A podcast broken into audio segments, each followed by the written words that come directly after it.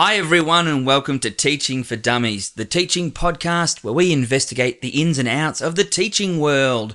And it is my absolute pleasure today to be with Sam Reynolds and Elizabeth Carr, two amazing teachers. And I am looking forward to talking about performing arts. Woo! Yay! Hi, Sam, how are you?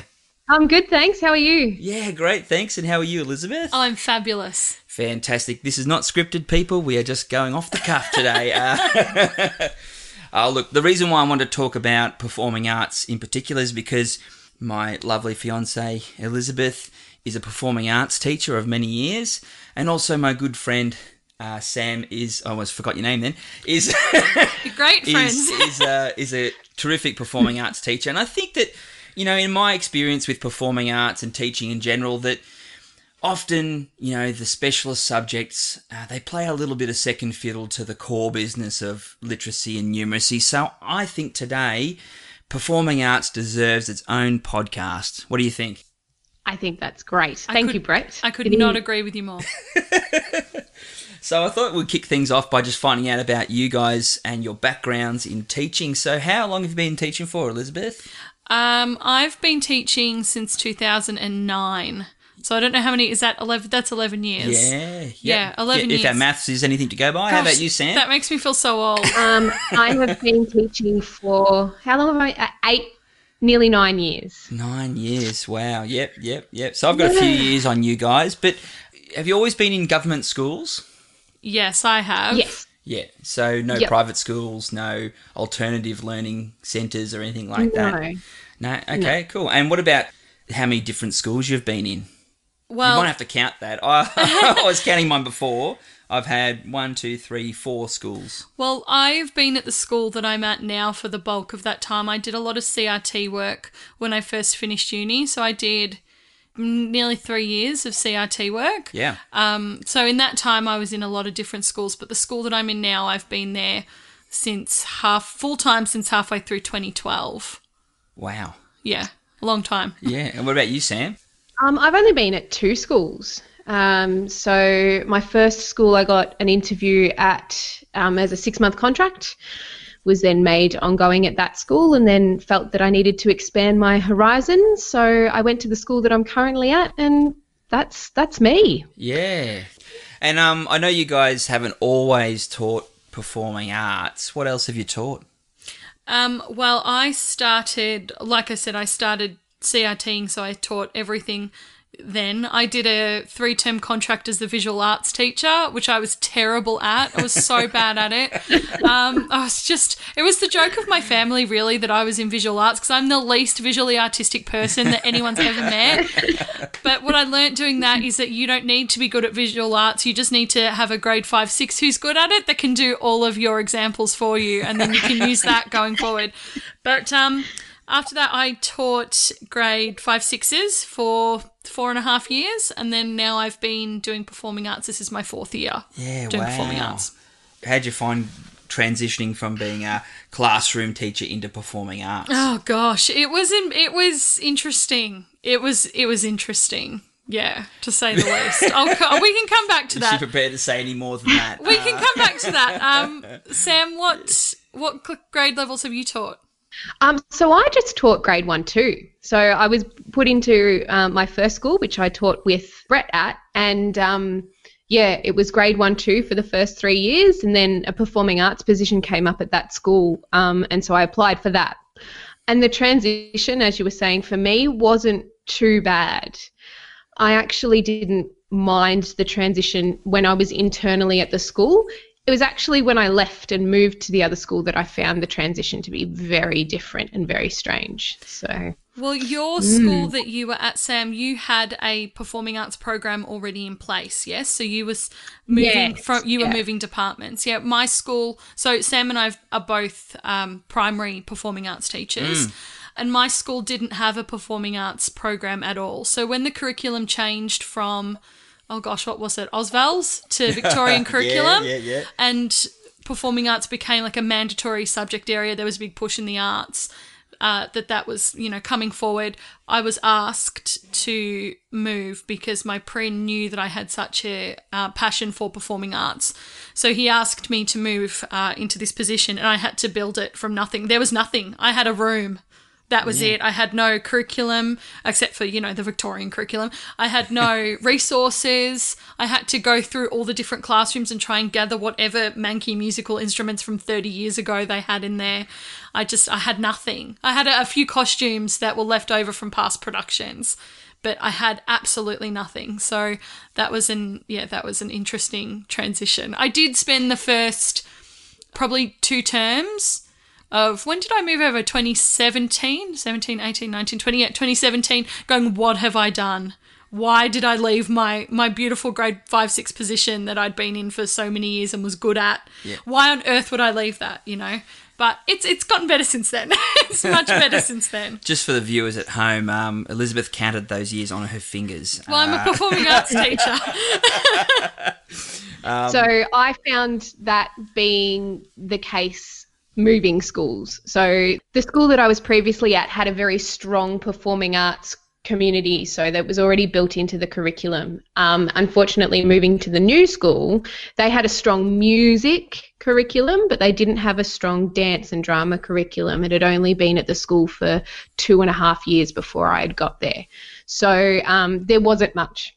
I had a couple of costumes, probably some charade games, and that was about it. So I then regretted moving. I was like, oh my goodness, what have I done? I could have just stayed in my cushy performing arts job that I had at the other school, but it's been really great because I've been able to build something that's now my own and that I can develop, which I'm sure that you completely feel the same way, Elizabeth. yeah, absolutely. And so, how did you move forward going from both of you seem like you went to a pos- position where you had no resources, well, not much to speak of, and um, how'd you move forward from there? A lot of it is donations. I had to you had to work on a budget.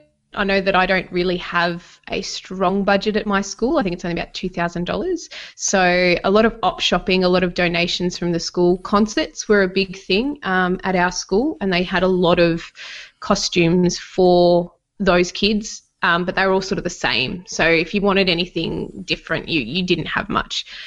So yeah, op shopping donations from parents was a good thing. Yeah, that's what I've been doing so far. Mm. Yeah. Imagination too is a good one. I think I've moved forward with a lot of trial and error. So in my first year, I don't think I did a very good job at being a performing arts teacher at all. And I must have gone in with such an ego on my shoulders that I was going to be good at this because I loved it and because I had been teaching 5 6 at the school for so many years. And I was under the misinformation that all the kids at the school knew who I was because I'd been there for so long and because I'd taught grade 5 6 for so long. And then when they came into my room they were all just looking at me like who the hell is this chick? Like and, and that was a real big hurdle that I had to cross. In terms of resources um, drama notebook is amazing. It's a Oh, yeah. subscription um, it's a subscription website that I've gotten a lot of resources from and ideas for games and stuff for drama and, you know, the internet is a wonderful place. You find things that are useful and you trial them. And then you find things that aren't so useful and you trial them as well and, and you modify. But I suppose the good thing now is that having been in the position for now four years, I've reused a lot of things that I've already done and made them better. And, you know, you've got that sort of two yearly cycle that we all kind of work on and we can reuse things and modify them. And so now it, there's not as much having to you know reinvent the wheel. I've already got the wheel. And now it's just you know trying to make sure that it's still running properly or how to uh, use it in a way that fits the cohort of kids that you've got that year. But then you know covid and it all went out the window. So we, we had grand plans was- for this year but never mind I was just about to say, um, Bushfire Press is also a really good one, um, and dan- well, Dance Room is a part of Bushfire Press, but there's a lot of stuff that you can get from there, particularly dance, which I love. I'm more of a drama teacher than a dance teacher, so dance isn't as strong of a subject. So I've seen Bushfire Sam Press dance, great. so that kind of makes sense. sorry, sorry, Sam. Uh, so Bushfire Press. You know, I reckon I've used Bushfire Press myself. Um, I did. They they do like kids plays and things like that as well. Is that Yeah. right? Yeah, Yeah, yeah, yeah, do. definitely. Yeah. They were great. I re- remember running a couple of uh, grade five, six productions, and um, I, I hit them up for for some scripts because when I was a young child, my performing arts teacher did that as well, used Bushfire Press. So it's obviously been around for a very long time. It's a very good resource. Yeah, and it's um developed and changed with all the different curriculums that we like to have here in Australia, and it's been good. From recollection, they reference the Vic Curric and stuff like that too, don't they? They do. Yeah, they've got all of the um curriculum in there, and yeah, All the progression points like and that standards and yeah, yeah. yeah, terrific. So if you're reporting wise, it's it's a good thing too. So generally speaking, like, what are the best parts of being a performing arts teacher? Oh my gosh. Um oh, there are so many good things about it. there are so many There's really really so great many. things. And I think that my I don't know about you Sam, but my favorite one of my favorite things has been getting to know all of the kids in the school. That's been such Yeah. a important valuable thing. The fact that I can, you know, eyeball every kid, know them by name, know who their brothers and sisters are, you know what they're good at and what they're not, you know, know how likely Yeah. they are to do something or not have done something those sorts of things. That's really, really a, a really, really special thing. Uh, I had a kid. Can I tell a story? Is that all right? absolutely. Yeah, so we I, love stories on the program. I I start every one of my foundation classes by reading them a story. And this one particular week, we'd read Thelma the Unicorn. And as we were walking back to their room to pack up their bags and send them home, uh, there's all these kids that were calling out to me, you know, hi, Miss Carr, hi, Miss Carr, hi, Miss Carr. And one of the boys, Ollie, little boy's Ollie, he looks at me and he goes, how do they all, they all know you? And I'm like, yeah, they all know me at this school. He goes, you're just like Thelma. You're famous. And I was like, you know what? I am like Thelma. I am Thelma. And, you know, it's just one of those nice little moments. I think that we sometimes take it for granted that we have those individual relationships with every single kid in the school. Mm. And that's a really, you know, special, valuable thing. I would have to agree. I mean, I always love walking through the playground, especially on yard duty. You've always got someone to come up to you and go, Hi, Miss Reynolds. Hi, Miss Reynolds, or give you a hug. There's always a kid there that's willing to have a chat to you. You're never alone on yard duty, I must never. say. Oh, gosh, Yeah. never. Um, yeah, there's always someone, always a kid ready to give you a hello or tell their life story, you know. I know. I think that's a wonderful thing. Yeah, I know that, you know, Elizabeth talked to me about how there's a lot of kids who might struggle with other um, subject areas. They might not be gifted in literacy or numeracy, you know, where there's a lot of fanfare for progress and, and improvement, but they get a lot out of performing arts. I think sometimes it's not even the kids that struggle, those kids that are just middle of the road coaster kids who are just, you know, nice kids, don't make a fuss, don't cause any attention to be brought to themselves. They get those moments to shine where everyone recognizes them for being really good at something. Uh, and it is good to see our kids that are not the most academically inclined be able to achieve something they didn't think that they could or recognize that they've got a talent in something. Like i've got a boy in grade 5 at the moment who is not academically inclined whatsoever. He's one of the sort of you know naughty boys. And one time one time um, we were doing improv. We were playing i think we were playing bus stop or something. And afterwards he he came up to me and goes miss carr i think i might have a talent for this. I said look you know what i think you do and that was just like a really, you know, nice moment of him recognizing, and you know, he probably doesn't recognize that all too often that he's good at this. And I just, it's so special. I just, uh, my favorite thing about this job is that we get to see kids step outside of their comfort zone. And sometimes they crash and burn, and that's okay. And sometimes they, more than sometimes, most of the time, they get to, you know, exceed their own expectations. Yeah, I definitely have those. Um, we do a bi yearly concert, and I remember a lot of students going, I didn't really want to do this, but it was amazing. I've had the best time. Um, those kids that were really apprehensive, like, I thought I was going to be really scared, but this was the best thing ever. Um, I remember one of the students who has behavioural issues and he's on the spectrum. The last dance performances that we did at the school, I wasn't there.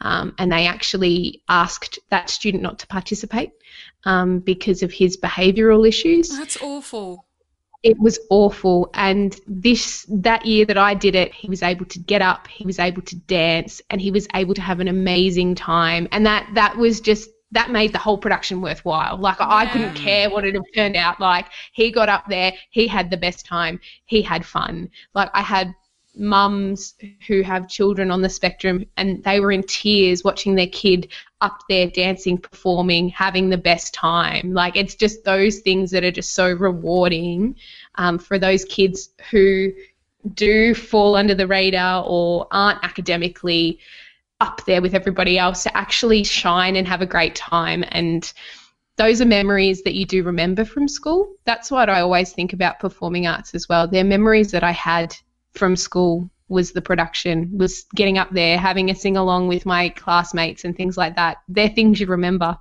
So. Mm.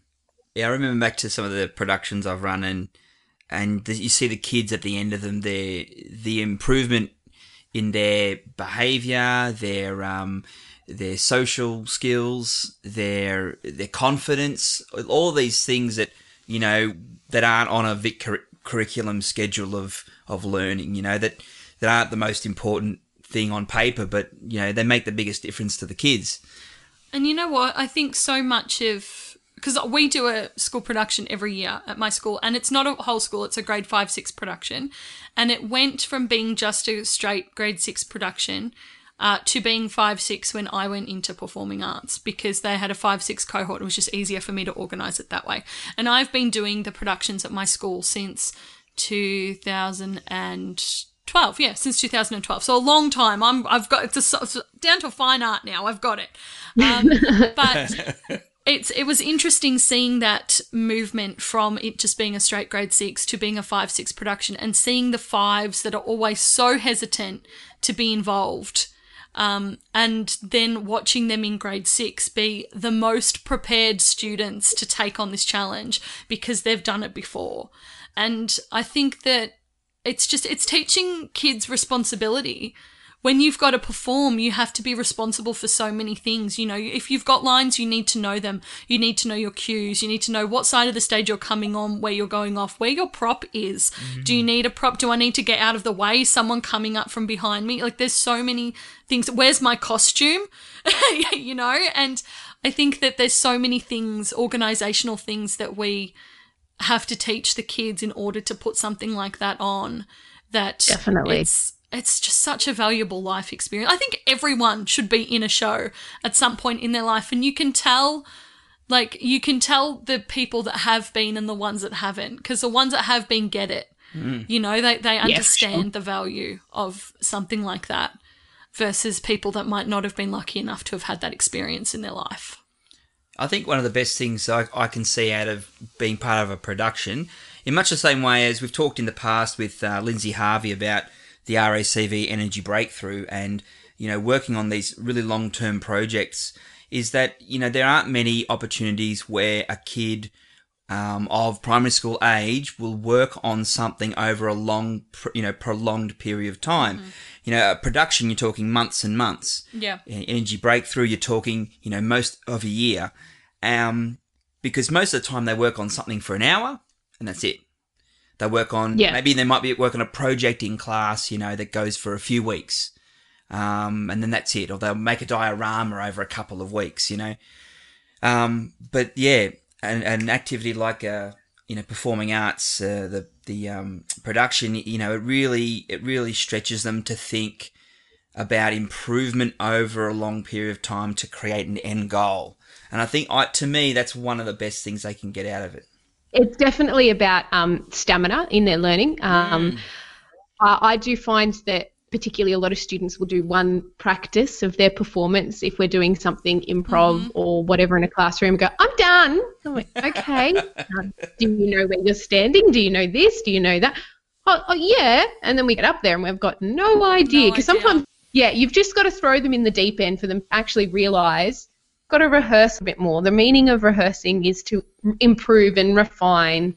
Just because we think we've got it good one time doesn't mean it's going to be, you know, perfect the next, you know. And that's a that's a learning experience all in itself. We had um, for our school production last year with my grade five sixes, we had without question the worst dress rehearsal that I have ever been a part of. This was the day before No. the show was on. So I am already in a heightened emotional state because it is such a stressful experience. Even if you've done it before, trying to get all your ducks in a row to try and, you know, get the whole thing organized. And at this point, we didn't even have the sound working. We had lights, we had no sound. Oh, no. Um, yeah, so it was just a really stressful experience. And then the kids were a shambles. And you know what?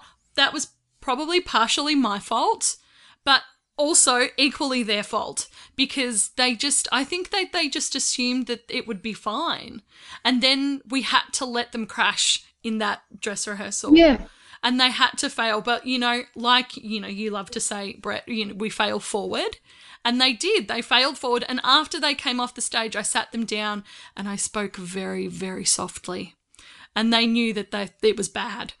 Because that's what they always say. They, you know, Miss Carr, why are you talking so softly? I'm like, because I can't even yell at you right now. like, and I, and I said to them, you know, we're going to have to, I can't have people in to see this. This is embarrassing for you and for me and for our school. And they had to have that experience. And you know what? In the end, it was probably one of the best productions we've ever done. But they needed to fail. They needed to make all of those mistakes because do you know what? They didn't make them the next day. Yeah. Because they knew. right. They went, okay, that was wrong. Where do I have to be? Why didn't I come on for my part? Where are my shoes? Cinderella didn't even lose her shoe in our dress rehearsal. Oh, I said to her prince, I'm like, where's her shoe? She, he says she didn't lose it. I don't know. So Oh, oh, no. gosh. So you know, it was it was an experience, but it was such a valuable experience for them, and they they really needed to fail and see how bad it was, so that they could then improve it and make it better. Mm, and that's on them. You know, we can give them all the tools as teachers. We can. T- Teach them till we're blue in the face, but it's up to them. At that point, I, I said to them, you know, at this point, this is your show. This is not mine anymore. I'm not on stage. You have to know what you're doing. And they did.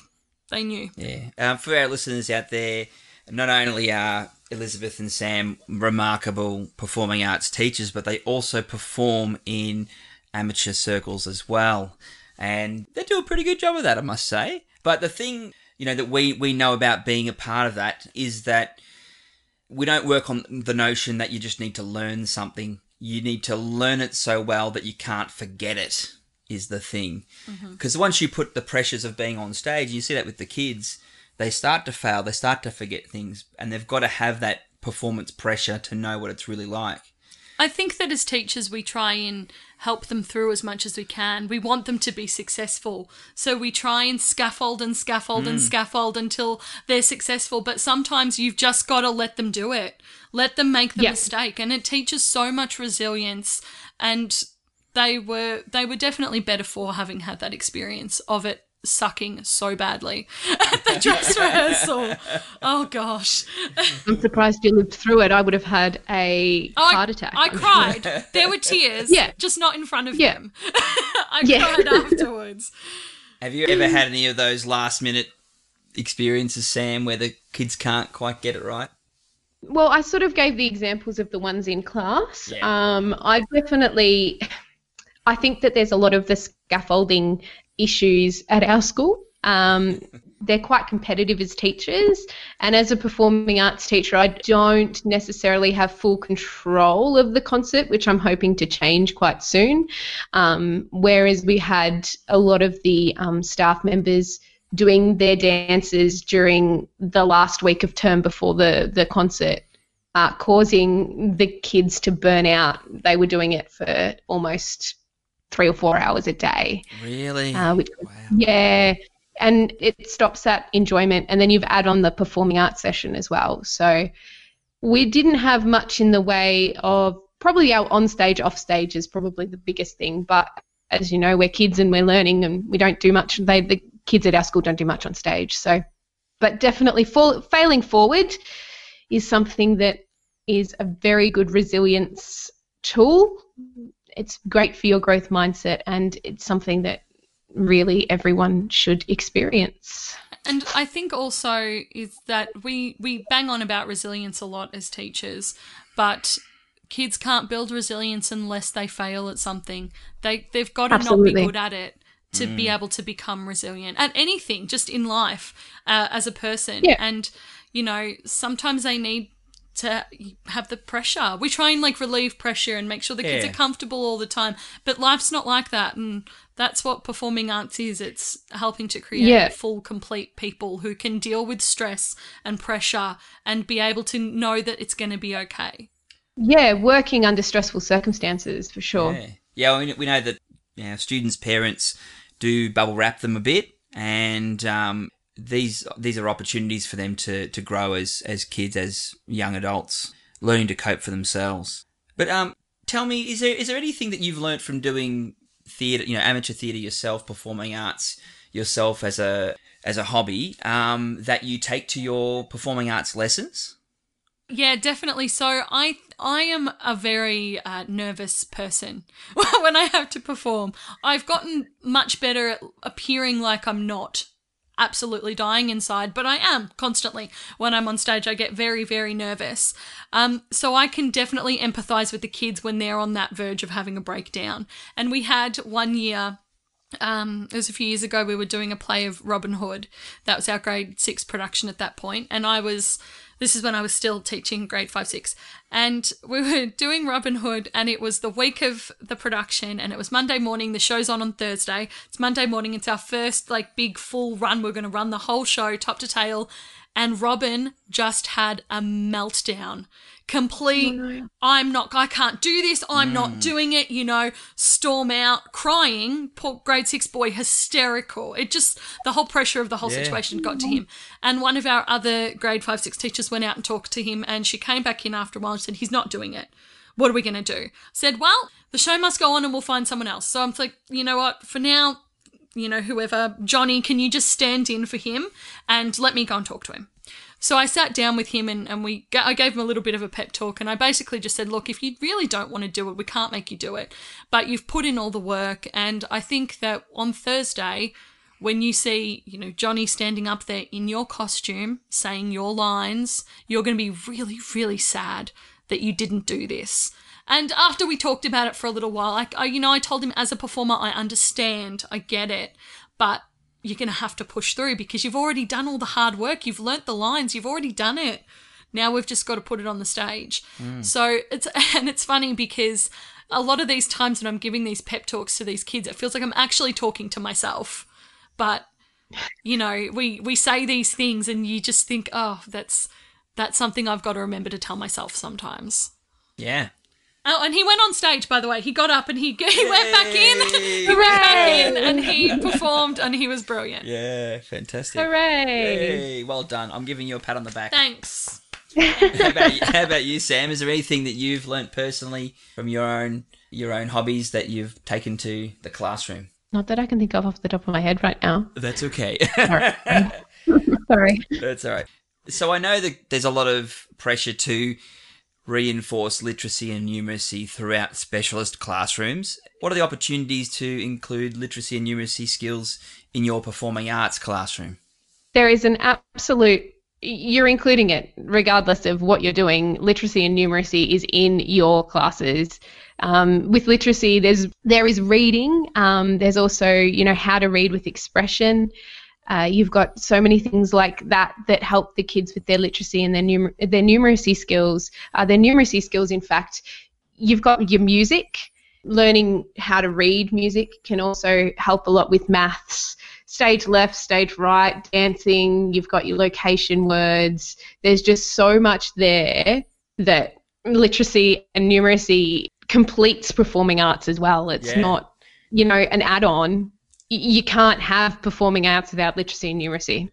It's So, juicy. it's- That's what I call it. It's juicy. There's lots to it, you know. Definitely. there is, yeah. Can you give us some examples, Elizabeth? Um, I was teaching music uh, formal notation of music to grade three fours, and I had a boy. It's always a boy, isn't it? I had a boy in my class who I was working really a grade three boy who I was working really close with in like a reading recovery sort of program as well, and like an intervention reading program, and he had a lot of trouble at the time sort of i think it was like a processing thing. So he could understand he could tell you anything but to get it from his head to the paper or from the paper to his mouth was always an issue with his reading. And anyway we were doing this um formal notation and we were going through the names of the notes you know a whole note a quarter note a half note. And we were talking about you know a bar of music being four beats. And and it just you almost saw the little light bulb go off in his head and he goes oh so it's like fractions I went, yes, it's exactly like fractions. And so he goes, oh, so in that bar then I could have four quarter notes, or I could have a half note and two quarter notes, or I could have a whole note, or I could have two um, quarter notes and two rests. And I was like, oh my God, yes, yes, yes, you could have all of those things. because it was just that little click where he sort of uh, scaffolded his knowledge from one curriculum area to another and that is always the thing that we are desperately trying to get kids to do is apply the knowledge that they've got Yeah. to life real life situations and it was that moment that he could do that and it was just like oh my gosh praise jesus like and and yeah and it just sort of clicked for him in that moment so that was that's still one of my favorite teaching moments of my performing arts teaching Yeah. time Fantastic. That's awesome. All right, so it would be remiss of us if we didn't acknowledge what has happened this year to not only school but to performing arts as well. We've had two remote and flexible learning periods this year in term two and term three, and it has changed the landscape of teaching completely. How has it changed for performing arts? I mean, we've got Sam. You're working in a metro school, and we've got Elizabeth. Yes. You're working in a in a rural school, Yeah. a um, country school. How did how did it affect your ability or your capacity to teach performing arts? Well, I think that I can pretty safely say that performing arts is never the priority, ever. So Never. So, um, you know, as performing arts teachers, no one cares about, as much about our subject as we do. And it's taken a long time and a lot of frustration for me to get to that point of saying, that's fine. That's okay. I'll, I will champion this. That is fine. And I think that when it came to remote learning, I had a very different experience from term two to term three. In term two, we sort of tried to run as normal of a program as possible at my school for our specialist subjects. And so they had a weekly performing arts session that I planned and I made videos for, and you know, it was, you know, in their planner and blah, blah, blah. Uh, with submissions that hopefully we got. and I, I can probably say that I got maybe, depending on the grade, between 20 and 50% of students submitting work Yeah. on a weekly basis. And it was always the mm. same kids. Like, there are mm. kids, of course, that I didn't hear from for the entirety of term two, but that didn't mean that they weren't doing the work. It just meant that they weren't submitting it. It did make report writing difficult when it came to the end of term two because we didn't have that evidence. But aside from that, it was generally speaking, we had to, I don't know about you, Sam, but I had to do a full reshuffle of my program of what I was going to do that term. And they were basically all doing dance. Basically, it was, that was hmm. something they could do at home. That was also something they could do individually because performing arts is such a collaborative subject. We do so much work uh, in small groups and teams and as a whole class that then trying to translate that to being able to do something you can do by yourself at home is really difficult. Hmm. So dance was basically something that they could do hmm. by themselves. So I had all, you know, these whiz bang projects and every things that they worked on for the whole term and and for the most part it was, you know, relatively successful. But if you don't count the submissions as a measure of success. Was were those that submission rate? What did you say? Up to fifty percent. oh yeah, 20 to depending on the 50 or something. Yeah. Yeah. Okay. So um, change obviously change class to class. Was that indicative of their their submission rate for the rest of the other subjects, or were so. performing arts specifically lower than Uh, know performing arts and that? performing arts was specifically lower. Yep. but it was uh, the classes that had low submission rates, really low submission rates for me, had really low submission rates overall. generally. And they would have had to submit videos and things like that? Is that right? Videos or photos of Yeah. what they'd done, yeah. Okay, cool. Yeah. Yeah. And did you find you got more more um, photos than videos, or Um, or was it sort of Well, no, well, no, not, not really, because I just asked for different things depending on the week that we were in, and I thought that ma- that one video or one photo a week was not asking too much, but uh, you know, uh, according to the parent feedback that we got at the end of term two, so at the end of term two, our school sent out a survey Yep. that basically just said how did we go with remote learning? What did you like? What do you want more of? What do you want to see less of? etc etc and basically the feedback was that it was too hard. Performing arts was too hard. Not just performing Yeah. arts the specialist subjects were too hard to try and do at home even though i had made videos. I'd made it real easy. Like so easy. But you know that's fine. And so, look, out of your term two curriculum, Mm-hmm. how much, what percentage do you reckon you actually taught through remote learning? I taught 100% of it. I don't know how much of it was done. what- yeah, well, like in a global sense, like of your curriculum that you would have taught in term two, did you were you able to teach all of that? Well, I shuffled around my terms. Yeah. So when I was going to do music in term two with the foundation students, I figure I've got the instruments. They don't have the instruments. So I moved that and then they did something else that they would have done in term three and we just flipped it. Okay. So that my curriculum for the year would stay the same. We were just going to do it in a different order. Mm. However, then term three happened and then, you know, we had to do a reshuffle again. So, what about you, Sam, in your school?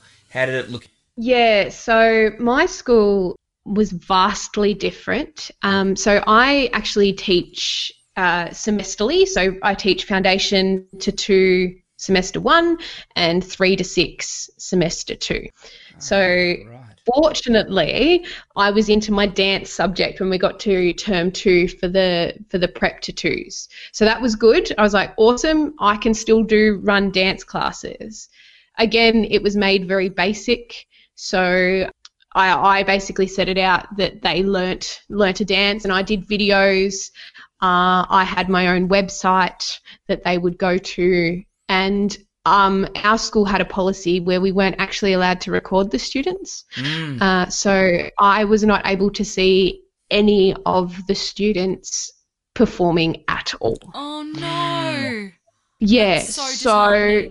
Yeah. yeah, so I wasn't able to see dance technique. I wasn't able to see how they made their dance up. I wasn't able to see whether or not they could follow to the beat of the music. Or this if is they all did it assessment. at all. It, it did it all. Yeah. Yeah. Yeah, this is this is assessment, right? So I'm thinking reporting. What am I? What am I going to do? Mm. This was a massive challenge for me. I had to come to peace with it because it was something that the school had chosen to do. So essentially, I just assessed the kids on the um, responding and interpreting part of the performing arts curriculum. So, did you enjoy it? Was the dance fast or slow? Those types of questions Yeah. were put into my Showbie, which was where they submitted their work, and hoped to goodness that they did it.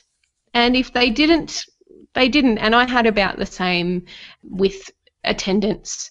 The uh, issues that we had was that Showbie was not accessible to the grade prep to two students until week five of the term. They didn't they come back in Um, week six? Yeah, yeah. Oh no. So I set up a little printout with little rubric, like a sorry, like an activity board.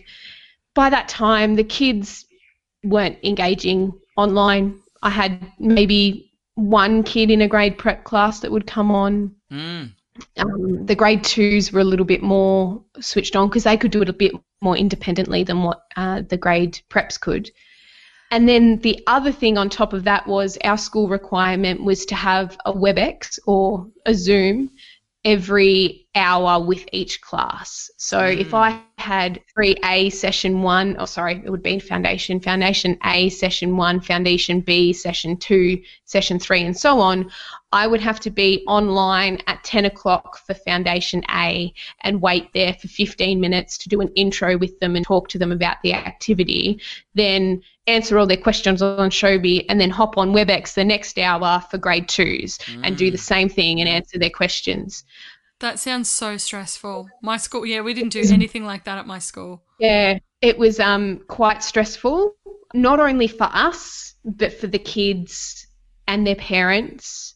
I think the our school was trying to keep as much normality as possible, but it was just not realistic for our our cohort of kids. It wasn't realistic for the parents. Some were working in the morning and then had the kids in the afternoon, so they were doing their work later in the afternoon. It's just how life was working, and it just those WebEx meetings every hour on the hour for us was just stressful, and it was stressful for the kids. So term two was quite stressful. Mm. Um, trying to find my feet and trying to work out how to put on a curriculum that's based on observation when you can't observe the kid uh, observe sorry the kids. Right? No, so yeah, look, it sounds like you know you you put the teaching out there, the content, but you had no way of assessing the kids at all. no Yeah. no So you don't even No, I you had- don't really even know. You know, you can't even rate the success of the program. unfortunately no not And not, you've got some um, evidence of evidence, haven't you, Elizabeth? The videos and, and Yeah. photos and stuff. Yeah, but then it was the the big problem would come when a student would say, you know, a grade three student in week whatever five would say, "Oh, I don't know what dance I'm supposed to be researching." Thinking it's week five. I gave you all that information in week one. Go hmm. back to week one's drama lesson and watch the video. So I think the difference as well with, you know, remote learning one was that I was home, working from home 100%. So I hmm. wasn't traveling to work hmm. um, at all. So I sort of, my school was really supportive of us and, and I can't fault them at all throughout this whole mm. remote learning process because they were really great and we were all sort of trying to find our feet together. Uh, but remote learning 2.0 was very different from me because mm.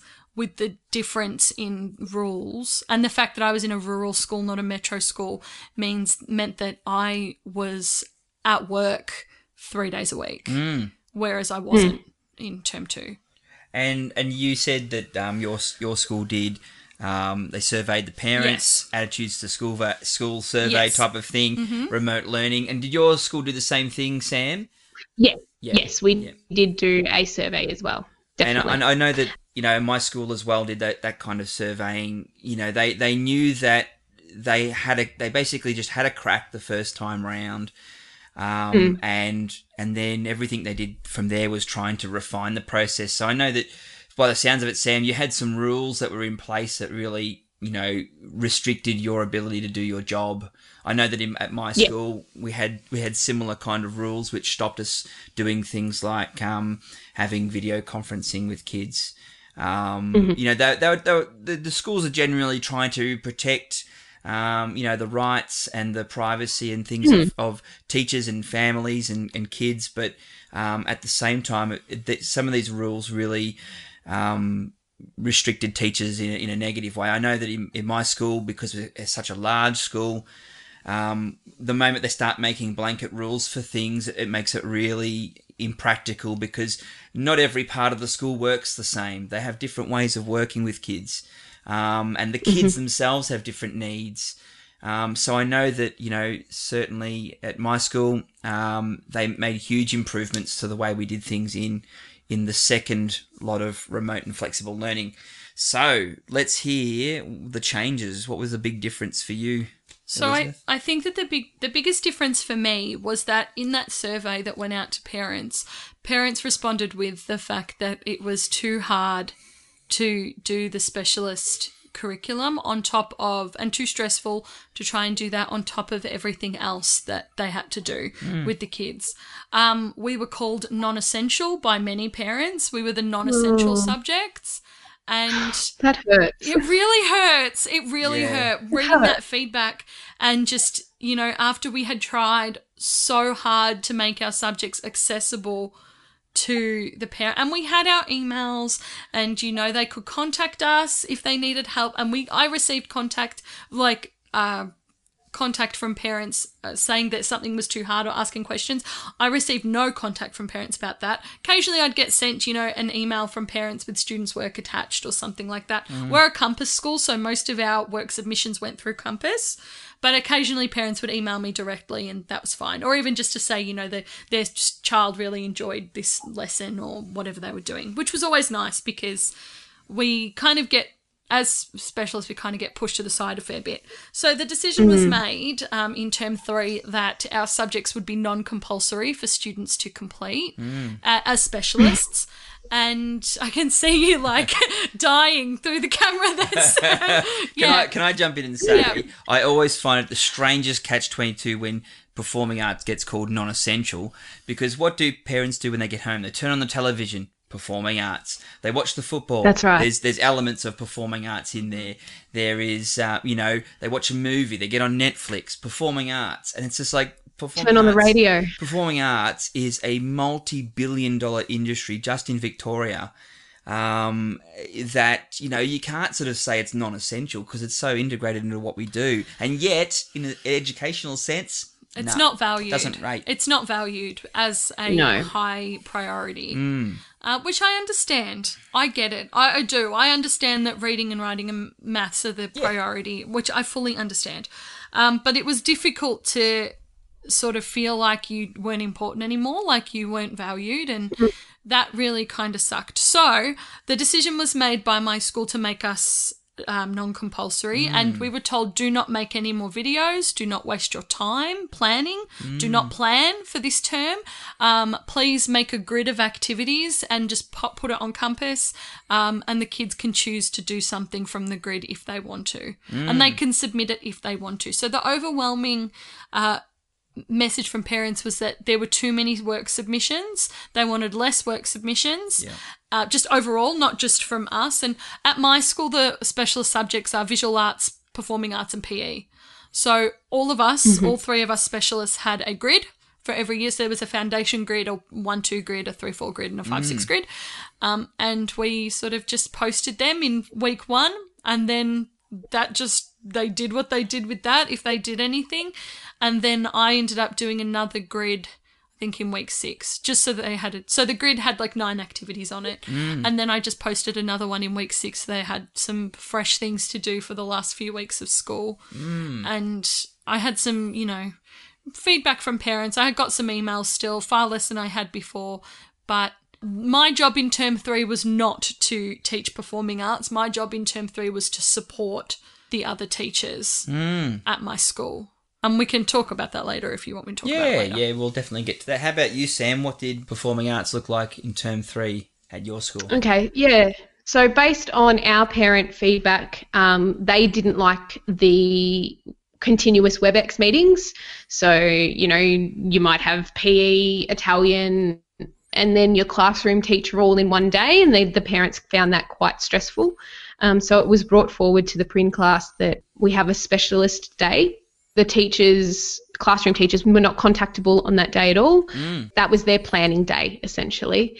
And Tuesdays was specialist day. So any kid can hop online and they can go and watch the videos that we've made and complete the work that was given. So we were no longer required to do a WebEx meeting either. So that was a good, that was pressure off as mm. well in that respect. But we were still required to make a weekly video to show them what they needed to do for that session.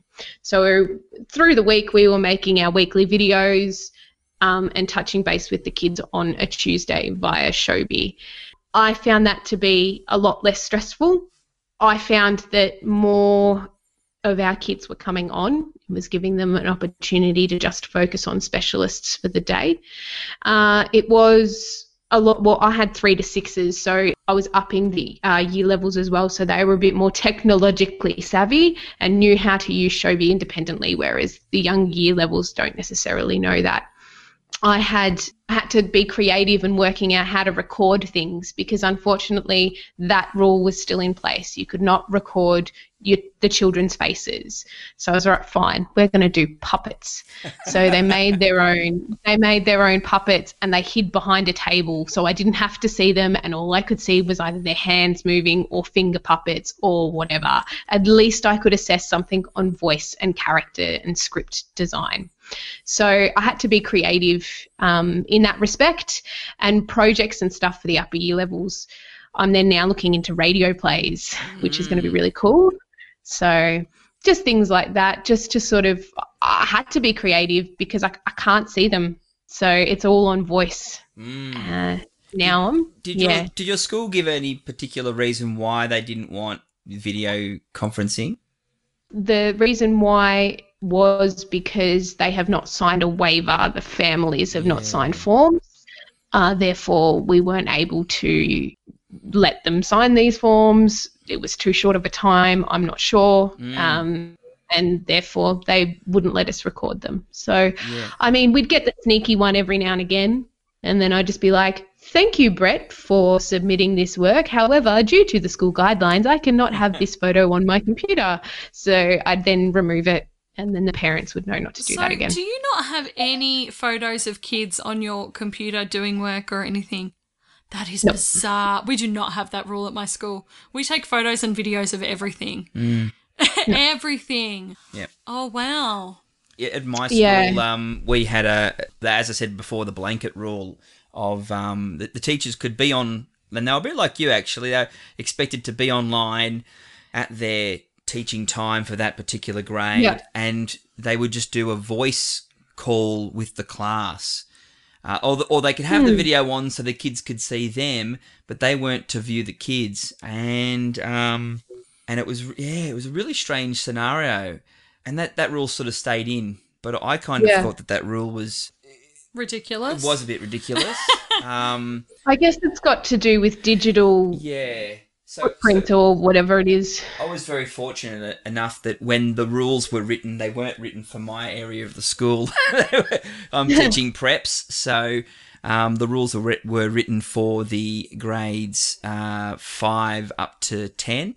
And so I approached my principal, and you know he recognised the need for us to evolve that. You know he's quite progressive in his thinking, so we considered ours a, a trial. Um, we were lucky in the prep department because the kids being online required their parents to hook them up that there was implied consent that the, the kids weren't on there you know by their own hand that because the parents put them online it was it was implied consent and that but you know I, I just know in my experience being able to see the kids and then be able to see you and that interaction oh, it, look, it made a huge difference, huge difference to their connectedness with school, um, their teacher student connectedness. They even got to see their friends as well, which we know at this time, with lockdown being the way it is, that's one of the huge things they're missing out on is all that social stuff. So I, I feel very, very fortunate to be in a school that was able to make those steps. Um, and look, it, it was a trial that, you know, that was very successful and I know that that's probably going to you know influence our decisions for the future. Should we find ourselves back in remote learning? Don't ever say that. That's hard. Do not even joke. Do not even Um, put that out to the universe. Well, I'm still technically remote learning next term Well, up yeah, until so you, week. Yeah, our first oh, week back. is it? Week five? No. Yeah, Oh, no, but you will be. You but will then be, but I'm she's three to six. Oh, you're three Yeah. to six.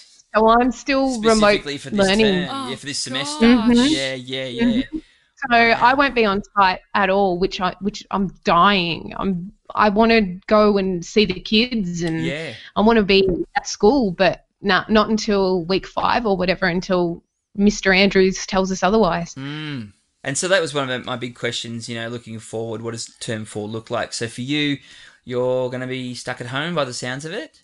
Yeah, so the issue that we had the Tuesdays this term of specialist day because we're such a big school.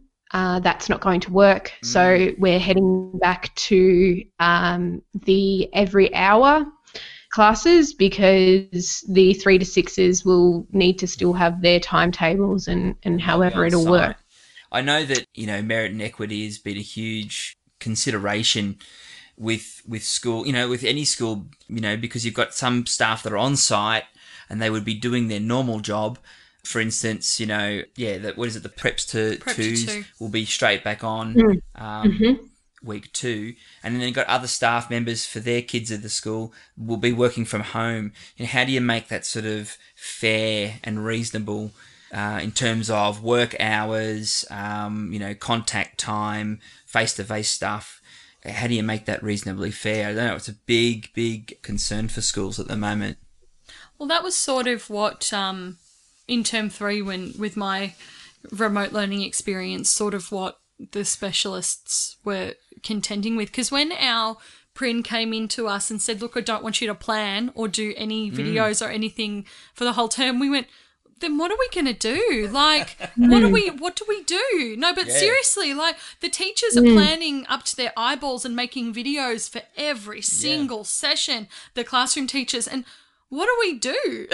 like that that's not fair. No. Those other classroom teachers are going to be looking at us going, but what are they doing? So the balance was sort of struck that we we had look because I was in a rural school and the the rules changed in terms of kids who could and could not be on site.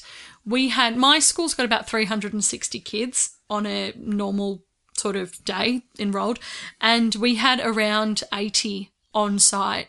So we hmm. had a huge number. We had a huge number of kids that were on site during this remote learning. So that was a lot of supervision that still needed to be done. So we had a prep class, A1, 2 class, A3, 4 class, and a grade 5, 6 class that needed to be supervised. So we did extra supervision, which is why I was on site three days a week uh, doing that. Plus, I did lots of videos for teachers, for classroom teachers. Like if they needed to do a read aloud video, I said, look, I'll do it. That's fine, I'll do it. Um, I made lots of videos for kids for, you know, student connectedness and well-being and You, stuff. you made a lot of um, well-being calls as well, didn't you? Yeah, so so I did some WebExes with kids that needed that extra support. So I had some kids that I would meet up with every or once a week or once or twice a week on WebEx. Um, on the days that I was not at school supervising, I would when I was working from home, I would be on WebExes with kids. Yeah, so that was sort of how we balanced that merit and equity in term three. But term four, I guess I'm lucky because we're all back. My whole school Yeah. is back um, week one now because uh, regional Victoria has moved to the third step. So we're all back first week of Yeah. term four. Thank goodness. So that'll be So good. back on site. Merit and equity for us um, looked a bit different. Um, yeah, classroom teachers um, were a bit confused as to what we were doing the rest of the um, week. Our Tuesdays were jam packed full of classes, and then the rest of the week we were required to do PDs and um, planning videos, etc., etc. We were required to be on site, um, but they did a rotating roster. So we had we have 800 kids at the school on a normal day. Mm. Um, we only had about 20 kids that were on site during um, lockdown. And so we would have three teachers at the school and we would rotate through the teachers. And so it averaged out about two teachers would, oh, sorry, it would average out that a teacher would go on twice during term three. And that's how it worked for on site for everyone. Uh, obviously, print class was different. They were rotating a lot more because there was always a print class on site. And uh, yeah, Tuesdays was our main day, and the rest of it was up to us and planning wise. And I think that there was a bit of um, angst with the teachers. I sort of felt a bit of pressure to make sure that I was getting everything done and getting everything done to a high standard, just so that I was work. I, I was proving that I was working. I found it quite difficult to, well, not difficult, but I, I had a pressure on myself to be like, oh, I'm gonna, I have to keep working, keep working, keep working, keep working. Hmm. So, yeah, I think it was definitely a like a difficult time. Like I know from my personal experience, because everything changed so quickly. Normally, teachers have a pretty good understanding of their role, that what their job requires, and most teachers will find that they have to do a lot of self-assessment to determine their own successes because we often don't get it from external sources like leadership to say you are doing all the things that you need to do correctly well done we have to work that out ourselves. And I know that in remote learning periods, it was really tricky to know if we were being successful and, and completing all the things that we needed to do. Um, Yeah. Definitely. yeah, and, and everybody was doing lots of different things. So it's really tri- it was really tricky to hold up a yardstick and go, here's how we can measure whether a, a teacher is doing their job properly or not, um, because it was different for pretty much everybody. Uh, and I think you know the biggest one of the biggest assumption is that if you're not teaching, um, that you're doing nothing. Like the amount of planning meetings I was involved in, and talking to parents and talking to teachers, you know, to help them get through it. Um, You know, and all the videos you have to make, and all of these things that people don't see, but you are still doing. You know, it's like that, that old duck on the water where you don't see the legs kicking away Yeah, um, exactly. furiously, but up on top it just looks like nothing's happening, you know? Yeah, I find that really interesting. So we've got some really interesting ideas about remote and flexible learning and the impacts it's had on, on us as teachers. Do you know what? We've talked so much today. We've done what good teachers do and they just talk and talk and talk. And we love that. But practically speaking, we're going to need to wrap up this session. So what we're going to do is we're going to come back for a second part of this episode and we're going to look at what were some of the surprises that we had during remote learning, some of those really fun, positive experiences, because it's not all doom and gloom. And we're also going to talk about um, the use of technology in the performing arts classroom, talk about the apps of the week, and we'll also have a talk about the mental health moment. So that'll be all up on our next episode, our split episode about performing arts. Thanks very much to Elizabeth Carr and Sam Reynolds for joining us today on the program. Thanks for having uh, me. We'll be back. You know, You we'll will be. back in the See you next next week. Thanks, guys, and we'll see you shortly. Bye bye. Bye. Bye.